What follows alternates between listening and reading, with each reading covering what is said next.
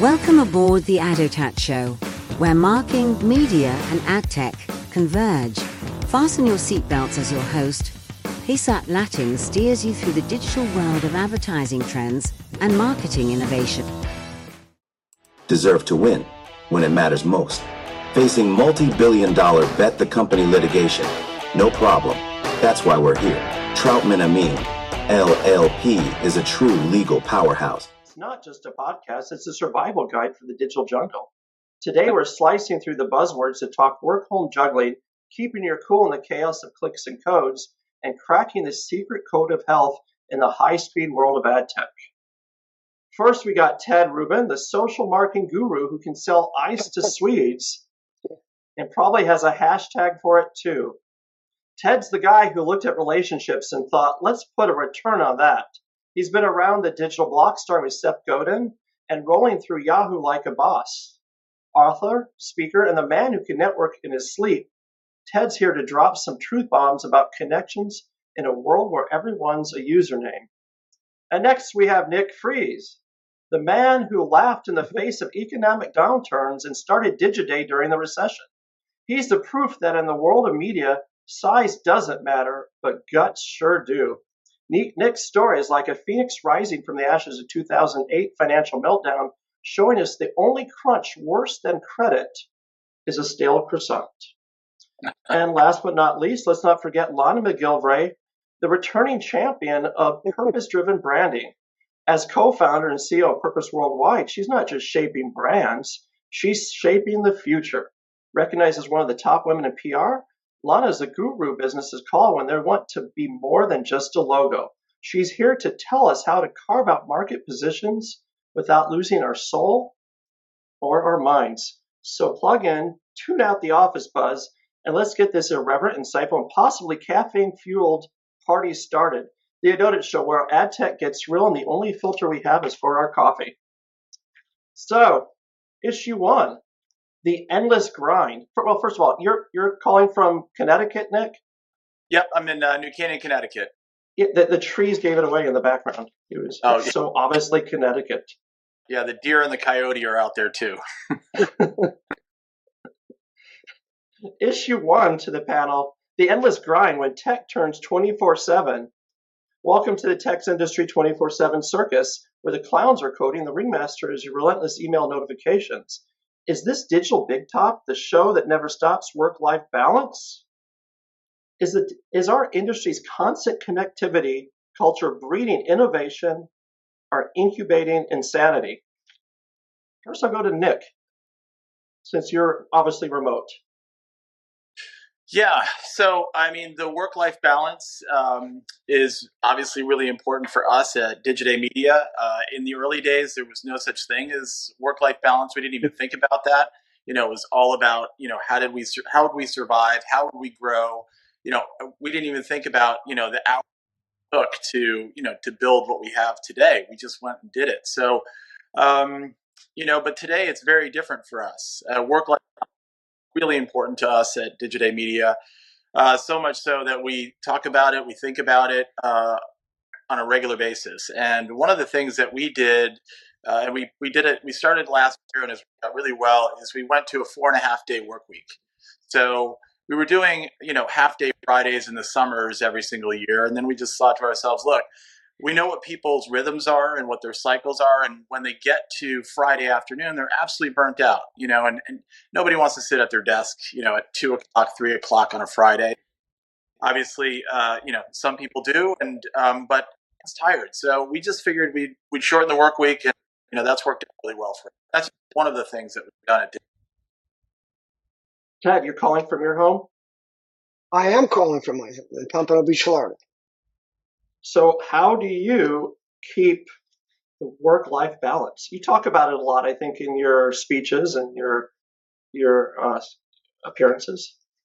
You know, I, I first of all, I think, especially for the whole demographic of who's on this call, I think a lot of it's different for us necessarily than people just starting out or you know bigger companies. Um, you know, a lot of it is up to us individually. And then a lot of it is up to us as leaders to um, make allowances or to encourage people that work for us to, to find those things. It, it look, COVID kind of changed things. All these technologies were there. Nobody was willing to use them. We got forced to use them. People realized that people, people could work remotely. So back in the day when I was fighting to keep my kids in my life, I was luckily the CEO of a company, Elf Cosmetics, and I could make believe I was going somewhere when I was actually going to court or I was going to pick up my daughters when it wasn't acceptable at the time. Like Nick mentioned, you know, back in the day, you know, we're talking like 2008, which isn't even that far back for guys like me. Um, but I, I just want to say because I don't want to take up too much time with this. Obviously, I want to keep this moving around.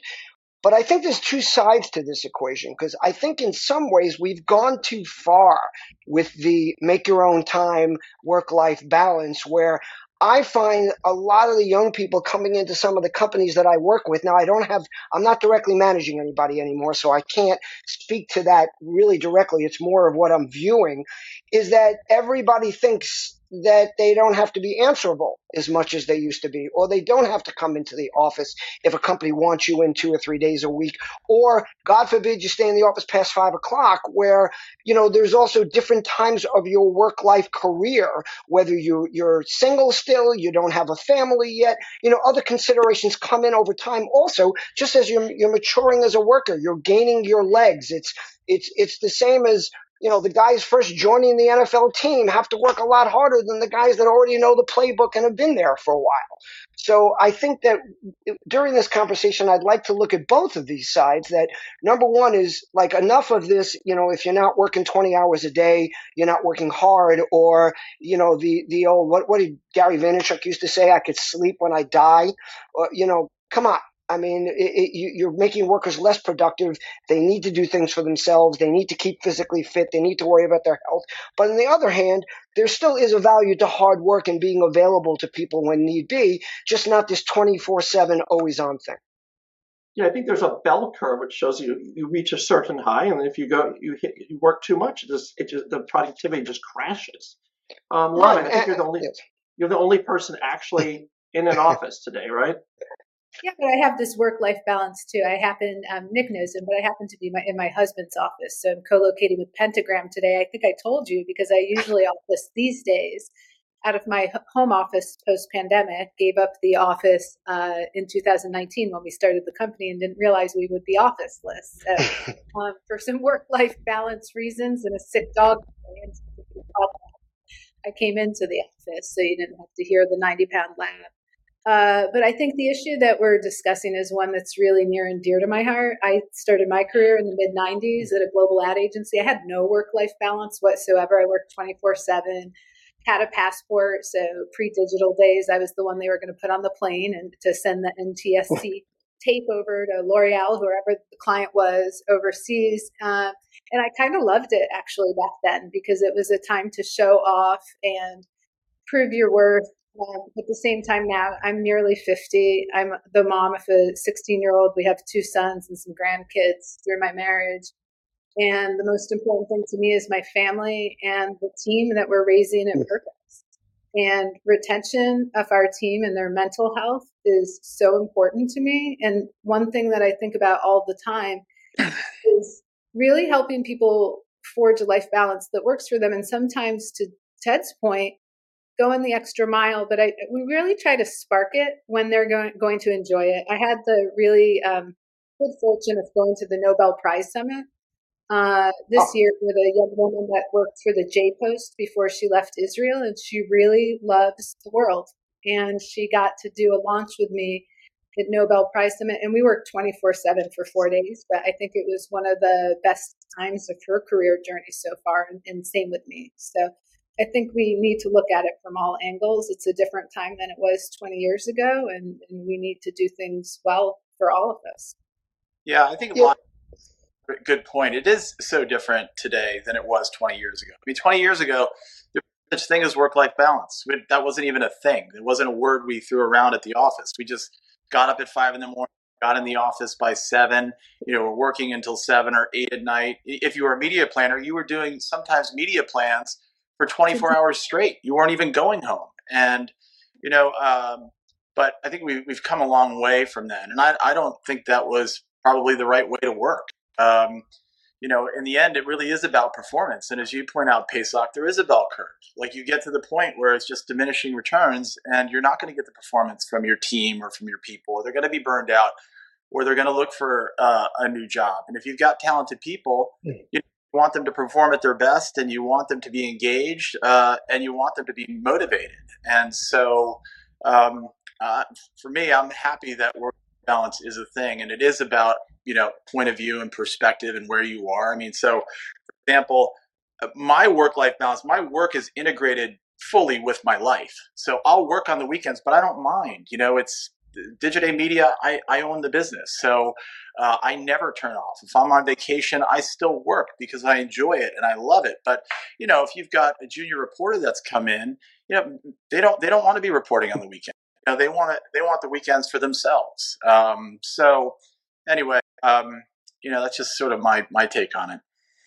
I, think I think a lot has changed because of the available technology. Like Nick, when you and I were younger, it was you, you you kind of had to stay in the office because once you left, it was so hard to, there wasn't even email. I mean, like it was so hard to communicate with people, but there's two sides to the two sides to that coin. On the one hand, we have these tools that allow us to be remote and to run out to pick up the kids or go to a game and still stay connected and then do our work after or work later at night but it also makes a lot of us either ourselves we put the pressure on so we're always on and we think we you know always have to answer. Like i like to say i always tell it when i'm speaking to people is be careful what you build as your personal brand. Like part of my personal brand eh, eh, is being responsive if you reach out to me, you're going to hear right back from me. Well, there's a lot of pressure that goes with that because you turn off and all of a sudden you've built that brand and people like, I start getting literally text going, you okay? What's going on? We haven't heard back from you in two hours. Like, seriously? So we, we kind of build that on ourselves. And then we also, once you, you make yourself represented that way. Your company expects it of you. Your friends expect it of you. And I think a lot of it is us setting those expectations, using the technology to give us the freedom, but at the same time, learning that you don't have to have it on all the time. I mean, I'm, it's, and, and it's hard. I mean, I'm 66 years old and I am trying desperately to take this thing and put it aside at certain points of the day. And I'm not having a lot of success with it, Nick. I mean, you know, we, we communicate a lot through social. Like we like each other's posts, we say things, and it's like 24 seven. I know I can get a like from you at two o'clock in the morning. It's, connectivity culture the catalyst for this discussion? I, I, you, you mentioned that you felt, uh, Nick, that everyone was working all the time 20 years ago.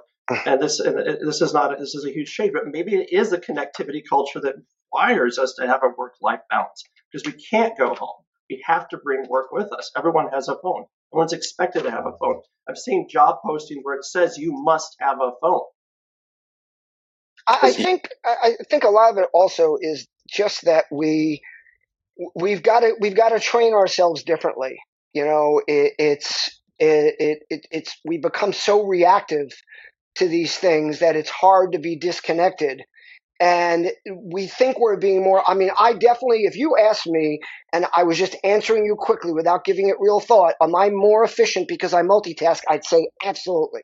But i also have learned that i'm not that i'm missing things that i'm not answering quite the way i want that i make more mistakes that I have to back up on because I'm doing three things at once. Or I'm sure you guys have all experienced this because I just did a lot of it today was all those emails I never responded to three months ago.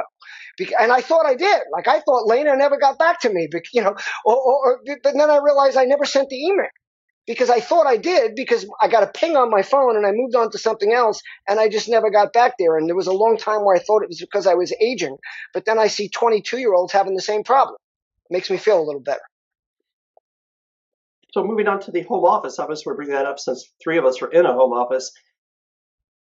It is is is it's not all pajamas and freedom. Let's make that clear. Is it the Trojan horse of our world? Is it is this a way for workers to sneak in extra hours and make sure that the living room is a new battleground for our work life balance? Is this actually a blessing that we that, that we are working twenty four seven? I think like everything else, it's all in how you use it. I mean, uh, some people, you know, I mean, for a lot of people, it's become incredible. You can be a part of your kids' lives. You can go to things. You can put in your hours when you need to put in your hours, and hopefully, you work for a company that looks at results, not at at hours clocked. Um, there are a lot of companies that don't, you know, but the ones that do, I think they're actually getting more out of their employees because, you know, there's so much time wasted when it comes to commuting or getting to offices, even if that office is 20 minutes away. I mean, think about it. You still, you gotta get, you gotta get showered, you gotta get dressed, you get in the car, you pick up a cup of coffee, you get there, you walk in, you go to the coffee room, you get settled, you talk to four people on your way in, and now your commute has actually become an hour and a half. Whereas if you're at home, you could have gotten your kids lunch ready, you could have gotten them on the bus, or you could have taken them to school and had the same time done. So I think a lot of it, like everything else, is how we use it. And I think one of the things that company, big companies especially aren't doing is they're not taking the time to help their people learn how to do those things, especially younger people and new employees on how to multitask or how to work from home and do it efficiently and get more out of it instead of less out of it my two cents. Right. A survey from Blind says that 57% of workers say that they're cozying up to burnout. That that's a serious issue. Isn't that one of the reasons we have burnout? Is this 24/7 on that we're expected to always have our phone on? We're always expected to have our email ready. Well, I think it's it's it's part of your culture, right? If you've got that um, grinded out culture, um, you know, damn the torpedoes culture, you've got to always be um, you know, whether you've got that highly driven uh, A-type CEO or executive team that just does not let off the gas, that's gonna, you know, that's gonna trickle through your culture. It was like, you know, as Ted pointed out, you know, we used to go to the office because that's where we would connect and people were. If our bosses were still sitting in their office, we felt pressure to stay there and to sit there. Um, but if you have a boss who's going home at 5:30 or tells you to, you know, get back to your family, that's that's built in the culture. So, you know, the way that we see things is we want our team, um, you know, to to have a balance with their work and then their home life. And part of the challenge and that you're bringing up here is that you know when you're working from home, you are always on. You're always uh, always pick up uh, your device, your computer. Um, you know, you're expected to respond. But you know, we've had uh, people tell us through surveys that they don't want Slack messages after five o'clock. You know, they emails going out after hours. And if you feel that way, you know what? We respect you, and you know we. It's noted uh, in the way that you like to communicate, and you know you have to. Um, you, you have to treat people differently these days. It just is a different world we live in, and. I think you know in some ways it's much better um, because I think for our team, it feels like we're getting more out of people. Um, and that was one of the reasons we put in the four and a half day work week. We may move to a four day work week because you can only squeeze out so much performance um, from people during a week, you know? So that's yeah. our take. I'm from my relatives are all from Europe and overseas. And so this American culture that we've all lived through is, you know, my Australian relatives are here for three weeks with me, and they're not even thinking anything of taking those three weeks off. It's it's a very American thing in some ways. I remember when Marissa Mayer was forcing everybody to go to the office way before COVID, and I had just moved out of New York where I was taking the Metro North into the city to Ted and Nick's point and wasting so much time on the train half the time and thought, why is she doing that in California? Where people are going to be spending so much time of their commute, and so many of the people that work for her are women and families, and they're going to be making these trade offs that we saw people make um, during the pandemic when we lost a lot of women in the workplace. It just doesn't seem very rational. Um, I know for us, at least, I mean, we, we've been competing for talent. So we've had to talk about what work life balance is going to be well before the team mm. members come in and accept roles with us. And then again, on the retention side, I'm learning a lot from the Gen Zs and millennials that work for, for us, quite honestly. I, I like to work and it's my hobby as well. Uh, so they remind me sometimes when I'm showing up on a Zoom and I look too tired, or maybe you know there was an edit that they caught uh, because I was working too late and it wasn't. You look great today. Thank you. I slept well, uh, rare with. in, in any case, um, yeah, it's. Uh, I, I, won't go beyond that. That's that's all I had to contribute on that. You know, I I think it was really important something that Nick just said, um, and just to reiterate on, I just wrote a blog post about it that communicate with people the way they want to be communicated with, especially if you're a salesman or a parent. Like I learned this as a divorced dad, communicating with trying to reach out to my daughters. And I'm sure you've all gone through this with your kids. You send, you call because we want to hear their voice because we're parents and we're desperate to hear their voice. And you get a text back that says what with an exclamation point. And, and that's their way of saying, don't call me. I'm not going to pick up the phone. I'm available. And, you know, I learned that from them and I take it to business. And I think Nick just took it to the next level that it's not just about people you're trying to sell. It's about your employees. Learn what's, what's best for them. I think we're in a really new time. I mean, it has not been a long time that so many people have been working remotely and that this technology has been available. And I think companies have to start building their apparatus around that, whether it's training of the executives who are leading these people or of the people that are being led to, again, I love Nick's point is how do you want to be communicated with? What's your best way? I mean, I work with companies that all want me on their Slack channel and I'm like, I'm not doing it. Like you want me, you know, it's in my contract. I even I've started putting it in my agreements.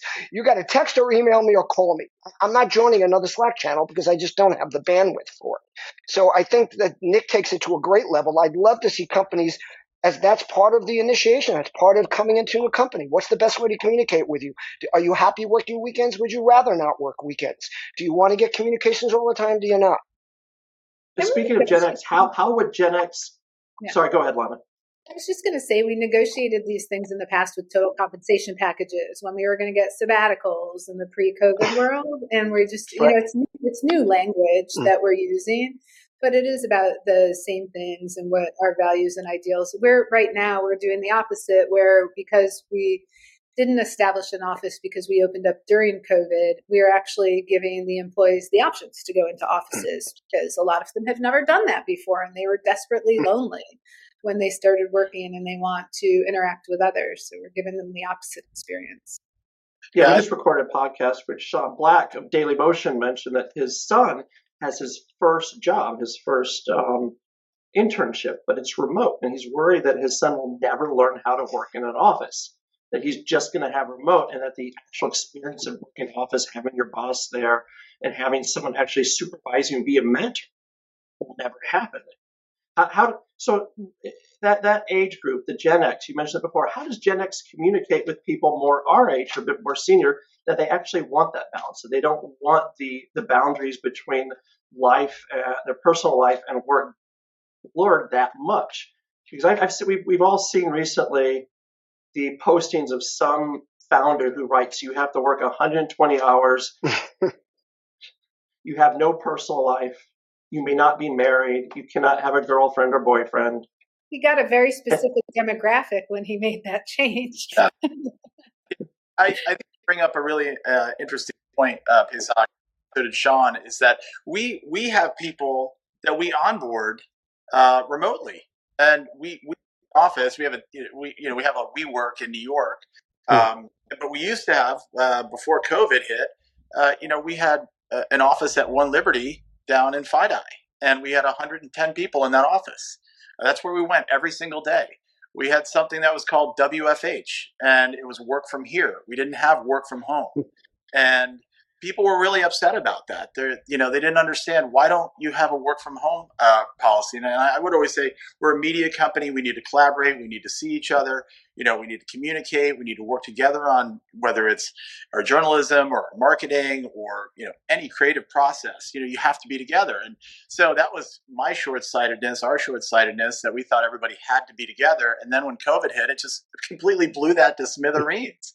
uh, and I was scratching my head, saying to myself, how the heck am I going to run a media company with four different brands and a content marketing agency built into it with people, you know, 150 people all over the country, just, you know, completely because people moved, you know, they didn't, they didn't stay in New York more. Yeah, I think I was one of your advertisers back in the day, back when I was uh, back in the early days. And it's so funny that you said that because I didn't even think of working from home.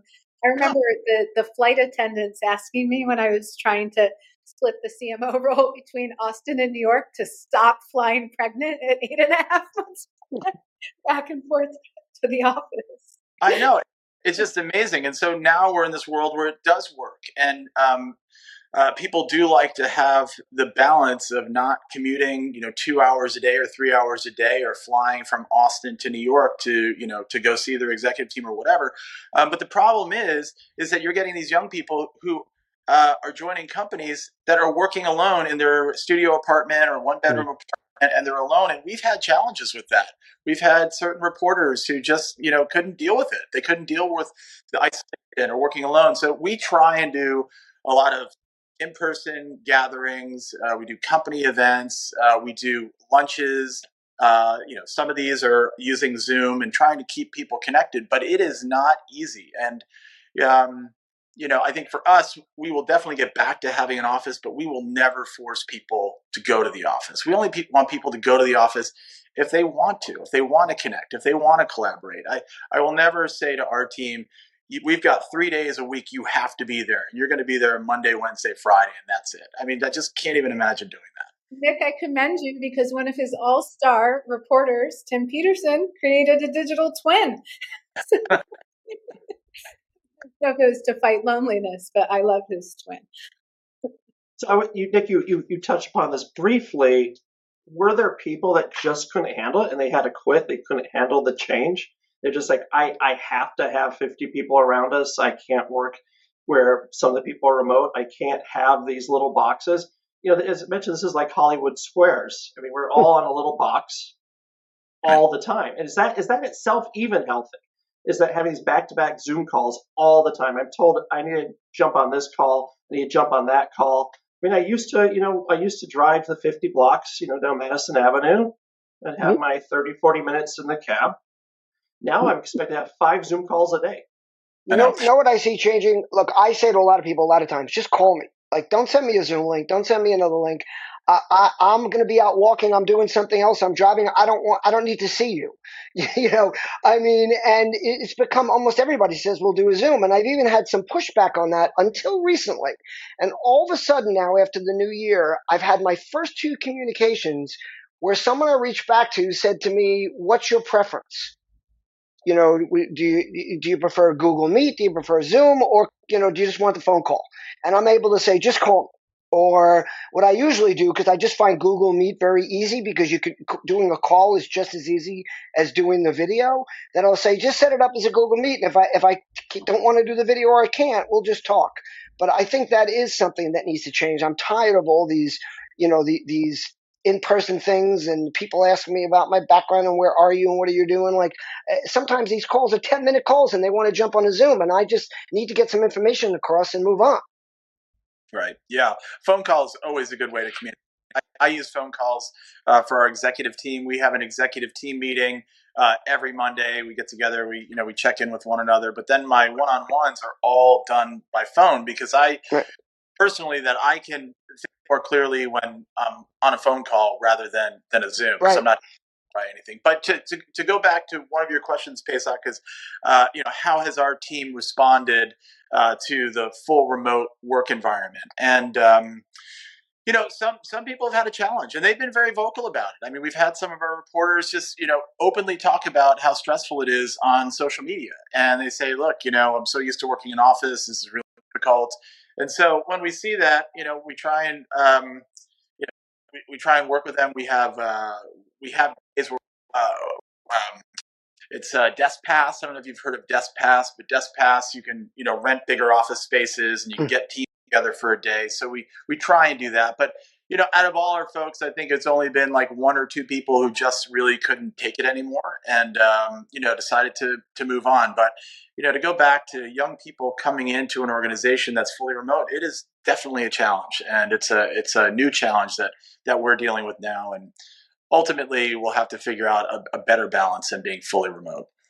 Do you think there'll be a, a, a, a time in the future where people's resume will literally say, "I can only work remote"? that you'll get those. It'll be like this: I'm only a remote worker. Option right now, and a lot of like when you're searching or when you're hiring, it's one of the listings. Do you? I, I think a lot of that goes with buyer's market or seller's market. You know, when it's a buyer's market, it's it's it's up to the employer that makes the rules. When when employment is short or people aren't available, it goes the other way. It's just like real, I mean, just like a real estate market. I mean, there's ups and downs in that. But I also see another perspective I hear from people and men and women both who are tired of working at home with their spouse, with their spouse or their significant other, and they're desperate for a place to go. And what a lot of them do is they either they they legitimately say, "Hey, I got to get out. I'm going to go work at Starbucks," or a lot of them, again, both sides will make up. Oh, I've got a meeting at Starbucks, or I've got to go here because they've just got to get out of the house because it's hard to work in the same place with somebody else all the time when it's not someone you're working with or someone that you're living with 24 seven. I'm stunned. I see a stunned face from you there. but I'm hearing that a lot. I don't know about you guys. Family member, so. So what what are what are some key strategies for mental health? Uh, we've talked about it. Um, I know for you, Nick, you, when you started your company, and I wouldn't bring this up if it wasn't in your bio. Um, I know it was a difficult time for you. How did you manage that? How did you manage going through personal, uh, a personal, um, sorry, I can't think of the word, but you know, through your own uh, struggles, personal struggle, and starting a company? Like, how did you stay sane? I don't think I was. to be honest with you. Um, it was uh, it was a lot of pressure, but for, for me, I was so clear in what I wanted to create uh, with with Digiday, um, and I was so focused, and um, I think there was just so much uh, pressure to survive, you know, each day, each month, that uh, I just had no other choice, and I didn't have a plan B. I only had plan A.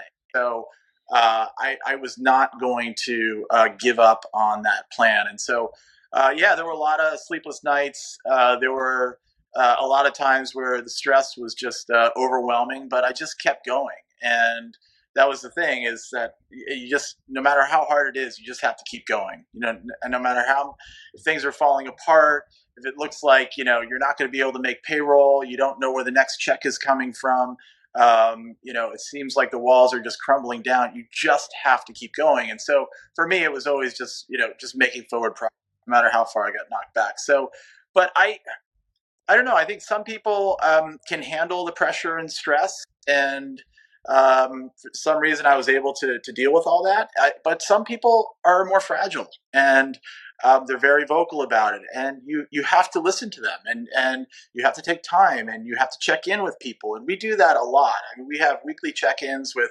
Uh, all leaders have, you know, either weekly or you know, multiple times a week to check in with their team members and see how they're doing. We do regular surveys uh, to get feedback on how everyone's doing, and and we make decisions based on that feedback. You know, I don't want people to feel the same uh, pressure uh, or stress or anxiety that I had, you know, building this. Um, you know, I want them to be free of a lot of that, be able to perform okay. level. Yeah. Uh, so, do the new technologies make that easier? I mean, are, are, the technologies like Slack and then having virtual assistants and then having Zoom and stuff like make it easier to actually have a family? Everyone here, I think, has has kids. Mm-hmm. Some of them are more grown than others but everyone here has kids. So, how, do you think this technology has made it better to be parents? Made it easier to be parents? I think it's made it a lot harder to be parents. It's made it easier on us to be parents as far as our ability to connect, but it's been difficult because of all the access that our kids have. Or, you know, and I, I had, I mean, I think all of us, our kids are a little bit older, so we're not experiencing what's happening right now. But as soon as those things started happening, like I'm just thankful that my daughters are older and they're not, uh, you know, on all these platforms at this point. They didn't really get onto them until they were in their teens because they didn't exist. Um, but I, you know, it, it, I think, look, a lot of it is goes back to I think what, what I'm hearing from Nick and and and Lana and things that we're doing in companies is uh, supplying tools for people to figure these things out. Like figure out how do you deal with stress. I mean, I, I, think a lot of us do it naturally, or you know, we we all have different methods. Some people go out for a hard run. Some people it's multiple things. I mean, like I, I found for years, even today, social media helps me a lot because I post more for myself than for anybody else. So it gives me this ability, no matter what I'm thinking or what I'm feeling inside. If I watch a, I was going to, I'm a, I think a lot of you guys know I've had struggles with my kids and, and being an alienated dad. And I'll be watching a show like New Amsterdam that I, I would, I was able to get online and say I'm sitting alone in my in my house, but I'm able to say to my community, like I'm really enjoying this show because it's allowing me me to be sad for someone else and allow my sadness out in a different way. And I was able to share that where I could get immediate feedback you know, or immediate people supporting me, or, and then again, because I control my social very carefully, I can interact with the ones who will give me what I needed and ignore the ones that might be giving me what I don't, what I don't want to hear. And, and, and also, I think what's great about these new technologies and allowing to be remote is if I need to go out for a swim or for a run or workout, I can do it easily. I do it a lot of times while I'm on calls, um, exercising or working out or just dropping down and doing a few push-ups because I need to relieve some stress, you know, in, in something like that. And I think that we need to I don't think any of us really got that other than from specific mentors back in the day. Um, and and we learn to seek out those mentors. Whereas now, I think companies have an opportunity to help train their people that way. Like Nick was talking about onboarding and having weekly talks with employees to hear better things, but not only to hear from them what they need, but to share with them some of the other successes people have had in dealing with those things. And I think we just gotta, you know, uh, think about people you know, and then try to steer them away from these mentors like an Elon Musk that claims he works 120 hours a week or whatever his bullshit is that I don't want to hear anymore. well, we want healthy you, employees too, and he's not. I mean, you know, and I obsessed about the book actually and went to see Walter Isaacson talk about it not long ago. But I mean, if you look at him, he's not the picture of mental health. And no, if clearly. If you look at the relationships that he has, and mm. we don't want those for our teams because we didn't want it for themselves. And when we worked 24 7, um, we've all had colleagues that have gone through mental health experiences, suicides in the industry, divorces, so many things. And we don't want, I mean, if you're, if you made it to our age and you're still in the industry, you don't want to repeat the bad history. I mean, we want teams that are really thriving and, and doing great uh, and really on. And none of those things work for any of us. And yeah. I think we, I think, I think we have to champion building relationships because, like, you know, again, with all these remote people, some of them aren't. And you know, for me, it's my friendships that have really gotten me through most of the hardest times. They're in a so that they can continue to grow. Um, you know, I, look, we, we didn't have that when, when I was coming up in the media industry. It was just you just get in and you perform and that's it. You know, you weren't treated well. Um, you you had good bosses, you had bad bosses, you had toxic people. But you know, in our organization, we, we just don't want if, if you're a toxic person, you're just not going to like it's just you're you're gonna get you're gonna go. Um, we we want people that care about others and that um, want to support others that will that will offer up a hand if they're not feeling great and and support them. So uh, that's the kind of company that we want to build. And I can't imagine working for Twitter. I couldn't imagine working for you know bosses you know like like an Elon Musk who's just so incredibly toxic. Um, you know that's just not. And look, okay, well, I'll never be as rich as he is, or you know, we'll never be as big as Tesla or Twitter. But I don't care about that. You know, I just want to feel good about the company people uh, that I'm that I'm working with, and you know. Well, I think it's important to point out Elon Musk does not monetarily. Elon Musk does not have a relationship with his kids. I mean, he's famously known that one of his kids, some of his kids hate him.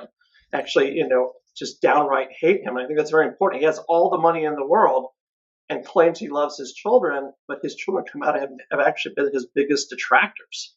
Um, so, I, what what good is having all that money when you can't even share it with your family? I want to say something. I, okay. I, I just so I say my first that... kid.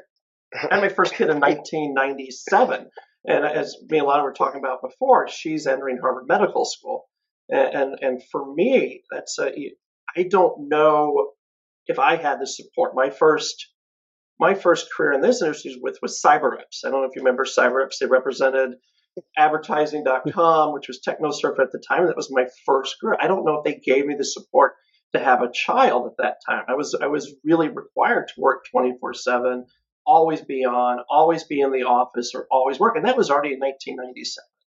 I, I feel like maybe the like now my life would have been completely different. I would have spent more time with my kids. I would have been there more for my children. But it was also Lonnie, a different. Had, mi- I was just going to say it was a different mindset then. A lot of us wanted to do that. We felt that was, you know, like, oh my God, I work around the clock. And it, it, was an ego kind of a thing because it was because of the environment and how it was accepted, you know, and things like that. And, and it was something that we were, again, we were proud of because we didn't know better.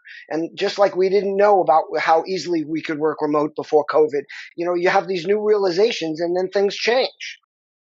Right. I was also 23 at the time. I think there's a lot difference. Now I'm almost 50. I don't know if I can work 24 7. I don't know if I physically Well, we all do, do that. Come on. I, I bet you, Lana, I bet you do the same thing as I do. You say, How did I get on the train every day? Like, oh my God. Like, my, my alarm would go off at 6 a.m. There was no time to make coffee. I'd like jump in the shower, get in the car, have to, if I didn't get to the train station by a certain point, there wouldn't be any parking spots left. You know, Well, jump on the train, get 10 into the miles before you even got on the train, right? like, yeah, and, and then subway to the office or walk if it. Thank God you were close enough that you could do that. I mean, I can't imagine doing that now every day. But I think part of that is also age, and like you said, we're getting to a point of our lives where a 23 year old could do that. I still have to jump on a 5 a.m. plane to Vegas tomorrow. Well, yes, you know, plane, but planes are a little different. It's not. It's not the daily train. I, I, I hear you. I, I, I like the choice now. I, I really enjoy, and I am glad that the teams have the choice. I think it's it's great. We and actually on big companies too. I was really really proud. Paul D'Arcy was um, CMO of Indeed. He's now at Miro, same street actually on South Congress. But they were one of the first offices globally to close down during the pandemic in those offices, just like in New York. And um, for a company like that, just to say, "Oh my goodness, we're going to close these down for the long term," uh, you know, with the rents and everything like that, I really commend them. It was it was something big. Autodesk came out. I did an interview with the, uh, I think it was the not the current CMO, but the last CMO of Autodesk, and their president came out. I don't know. There was no vaccines, and told everybody on a team meeting that nobody would lose a job um, for you know Wow. a year or two. How they had the foresight to do it, but there were some incredible things that happened with workforces at a global scale, and uh, I just it's it's amazing to watch people make those decisions across such large companies. It's really inspiring. Yeah, I think Ted, what's your motto? It's uh, be good to people. Be good to people. I mean, Yeah. it's not that it's not that hard, and, and it makes you feel better. Yeah, and and you know everybody, uh, you know what being good to someone is it's different for for everybody, you know, and um, you just have to find out you know what is good for each one of your team members, and you just have to respond and and plan around that, and um, that's what I look at in terms of uh, work life balance and, and mental health for your for your team and people inside your organization is just you have to be good to them. You know, and every I, I just want to make a statement for whoever's listening to this, and please, guys, jump in if I if I'm representing us incorrectly. But I just want to make sure everyone understands we're not saying everyone has to be perfectly happy and it, it, that everything's unicorns and rainbows, and you don't have to work hard, and we're going to support you, and you're going to get love, and everywhere you go, and no one's ever going to tell you you did a bad job. That's not what we're saying here. You know, we, we we there's still a place for hard work and diligence, and those who do better work get promoted quicker than those who don't, et cetera, et cetera but there's ways to do it better. And like nick said be good to people and do the right thing. And and combine another line of mine nick that you know is is the, or the hashtag that Pesach, uh, uh, uh, talked about in the intro is no let up. So no let up in life doesn't mean that there's no that that means you have to work 24 7 it means there's no let up in in work in t- looking out for your family and looking out for yourself in in helping others in all these other things. But you can do it in a way that's better for you and better for them Amen. What are some tools that you find that are help, help you guys with uh, a proper life work balance? Well, I think For a lot of example, the they things. have, some of the companies have no email weekdays, weekends. Some of the companies have um, some of the well, that's more. examples I think here. you're talking more more policies than. Are you talking tools or policies? There's two different Either. things. Like, are there are there tools that you use or policies that you may have in your own life? While companies have the no email weekends, is that something yourself you do, or is there any Well, uh, policies that you I'll- you like? You tell yourself, "I'm going to put my phone down Yeah. two So hours a day." we've got a few things that we do at Digiday Media. Uh, one is they're actually called work life days, and so we give people just random days off. Um, we let them go be with their friends, go do something fun, and and you know we plan that out for for the year, and we make announcements. We we close the office down between um, you know Christmas and New Year's, and there's you know just mm, we still love that give people yeah. time because nobody wants to work during that time anyway. You know, we do the four and a half day work week. Um, we also do volunteer days. So if you want to go out and volunteer and give to your community, you get that day off and you can and you can go out and do that. But I think you know one of the things that Ted said, which I think is really important, is that we're not here to kumbaya everybody and make everybody all the time because part of being good to people is to challenge them and to help grow and to motivate them and to make them you know better at their jobs or you know at their skill whether it's you know being a journalist and you know making them going back, go back and get more sources and and you know keep digging and keep working harder. And that may not feel good at the time but that is being good to or you know a person on your team and so it is always a balance of giving people the time to go reset but when they come back helping them be the best versions of themselves Nick said the same thing, team. And I, I was on multiple sports teams and I just love teams so much. And so we also have, we give the same holiday policy and have unlimited vacation. We do a lot of just get togethers, just coffee breaks, the same way that you had office hours. But we also do things like baton passes just to make sure everything's getting covered and just to remind everybody that when you're off, somebody else is holding the baton for you and somebody else is working more when you're out. And so it, it's just a, a, reminder that it is a team and and that we're linked together and we share a purpose and so and we count on each other. And so just teaching that trust and camaraderie and I, you know i know exact not exactly but i i like to know what my team members love is hobbies and sports and how like they'd like to spend their free time and are they a foodie or something else? And we're reminded of that when we're you know it's not just bonuses it's some soft things too that remind uh, us of one another as people and I'm in a different position, so I'm I don't run a company. It's it's really just me and, and people I work with. But I try to whenever, especially young people, when I work with them, I try to talk to them about remembering to use people's names, remembering to write something nice, whether it's in an email, not just a quick answer. Of course, not as you go in every one, but use someone's name, recognize them. Go to go to look people on the eye digitally. Go to their LinkedIn page. Go to their Facebook page. Know something about what they did for the weekend, or or have the ask them. People love to be asked questions. I mean, you know, uh, uh, what did you do this weekend? And and then also be comfortable with if they don't want to do that. Be self aware that they don't want to answer that question, so they move on quickly. Or, and for myself, like, I, I also try to encourage people to take baby steps. All of us that try to do too big, too much at once. You know, it's New Year's and I'm going to lose 50 pounds and I'm going to work out every day. And, you know, for me, the baby step has been turning my phone on do not disturb at night. I mean, it's a little baby step. But like I used to sleep with it on all night. You know, God forbid I missed something that someone needed me. And now I, you know, by 10 o'clock at night, I put it on do not disturb. And so now if I want to see what's there, I'll go and look, but it's not pinging, which is, I don't care who you are. If that damn thing is buzzing, your mind is thinking, what is it? And it's hard to relax. So I just try to take baby steps for myself and not build goals that are too audacious that I'm never going to meet and then just be disappointed and drop it. If you could remove something from the ad tech and advertising industry that would make it less toxic, what would it be? Well, I think I think social media is just you know I, I I don't think it's about removing it. I think we've just got to rethink some of this stuff, and I don't know where it's going but you know specific um, to the advertising industry or in general no uh, okay I'm, I'm i'm talking more general but let's talk about the advertising let's just talk about linkedin and just some of the ways it's it's gotten better but it's also gotten worse and you know uh, uh people that I, I, I don't know one specific technology I would say we have to get rid of. I think it's a, a change in mindset probably more than anything else.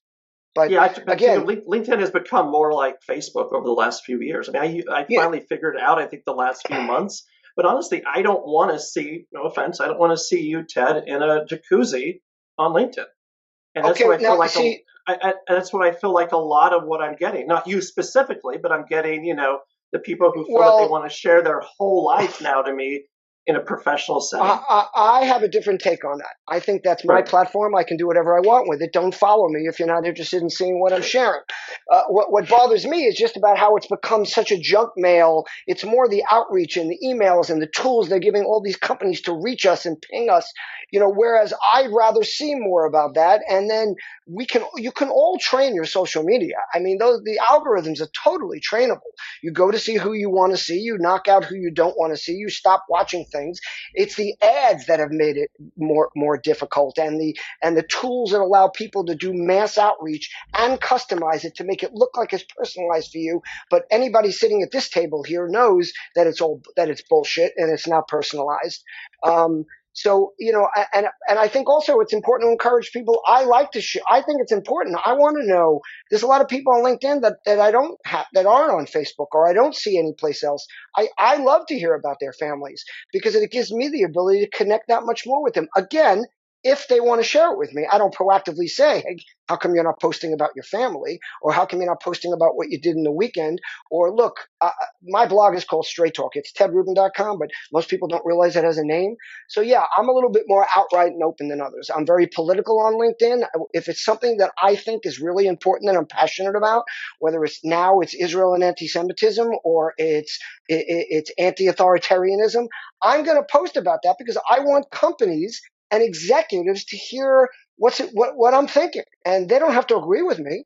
I'm not going to call them out if they write a comment that doesn't agree, but I, I want them to know how I feel and I want to rally like minded people. I'm not trying to convince you to believe in what I'm doing. I'm trying to get people like Nick, who I know might see what I'm doing, to say, oh my God, that is important. Let's talk about it.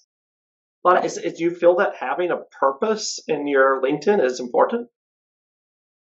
Um, I think it's all about you personally and what you want to accomplish. But yeah, I do.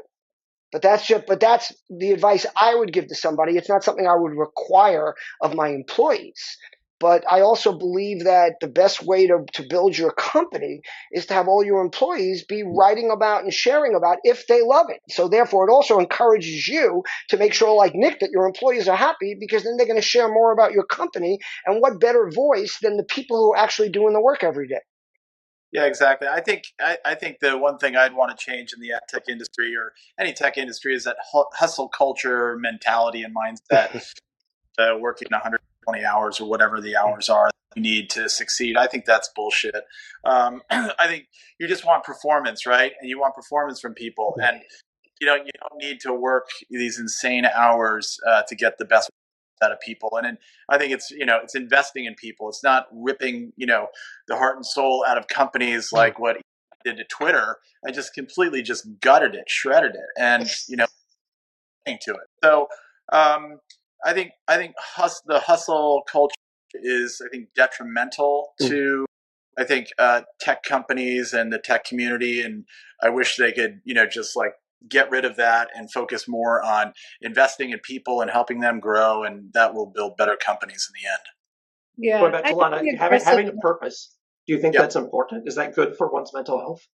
Whether you purpose or you stand up for something else, I- I'm always going to remember a Sarah Fay over in Elon Musk because she when she picks up the phone um, and she spends time with you and she mentors you. It's it's not for anything except for the purpose Mhm. of passing it forward. And I would, you know, I'm a capitalist, sure, but I would take a, you know, an iota of the income to be that for the teams that I've been helping to raise over the years because uh, I, I think we get to do this once, and um, I want to do it the right way and be kind to people and um, have them do the same. And our industry, look at us. We've known each other for so long. Why would why would I want to be overly aggressive or do something um, negative to, you know, hurt anybody? I, I I remember what it's a year and a half ago. We lost a reporter in the industry, and you know, she took her life. Yeah. It was um, super super sad, and I for I still just wonder is there something about our industry that worked somebody so hard that that was, you know, it, it just breaks my heart. So I, Yeah, I think aggressiveness could easily go away. Yeah, I think that's a really a good point. And one one thing it reminds me of is, like, I think sometimes people in this industry are transactional, and you know it's all about the transaction getting the deal done getting the partnership done and then just moving on getting the io and then just moving on uh, and not building real relationships. I mean i think the four of you know the four of us could always work on something always trust each other because we've known each other for so long and it hasn't been a transaction. It's it's been about a relationship that that we've had over the years. And so um, you know i uh, hope that the industry can um, get to that place where they're building more relationships and less transactions. That'll be the best lesson that we ever teach anyone. Yep. Before we go, if you could send yourself a time traveling text message to when you started in this industry and how you should actually have a life work balance, what would you send yourself? A life work work balance. actually focus um, on actually do it, yeah.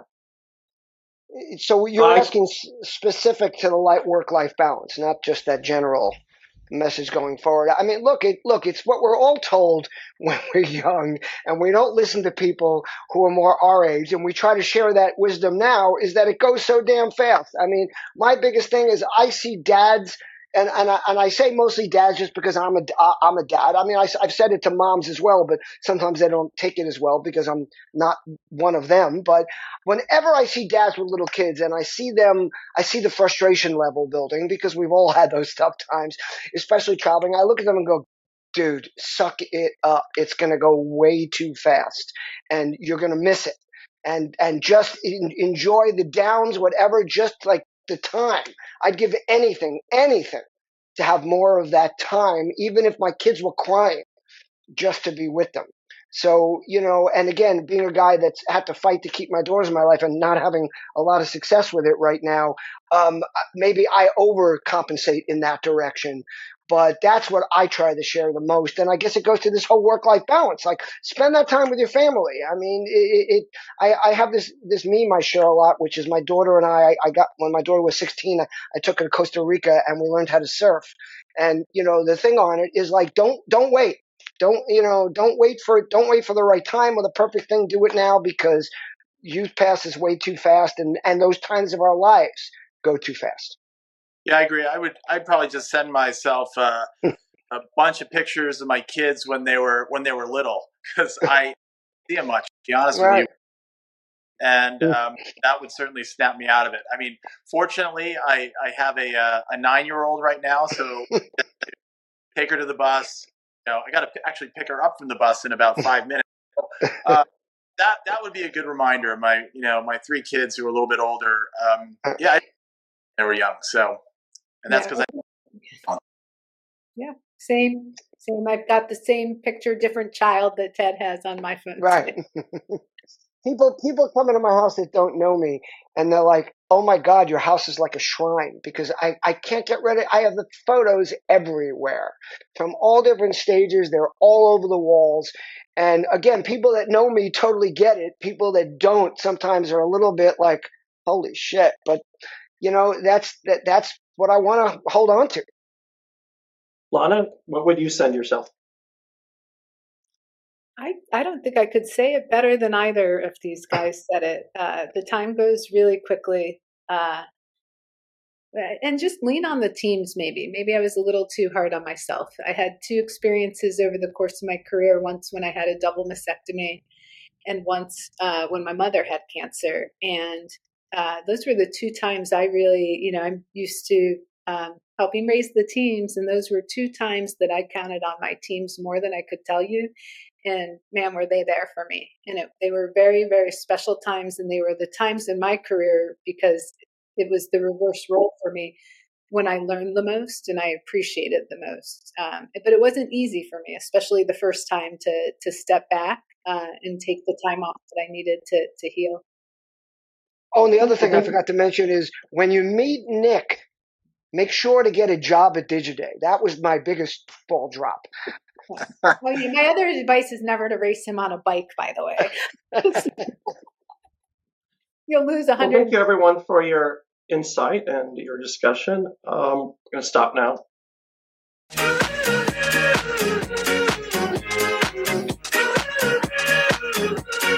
Jobs in adtech. Are you looking for a new role in the industry? Head over to jobsinadtech.com today. Employers attract top talent for as little as £50 per open job role. And that's all, folks. Thank you for listening, and please subscribe to our podcast on your favorite platform or YouTube.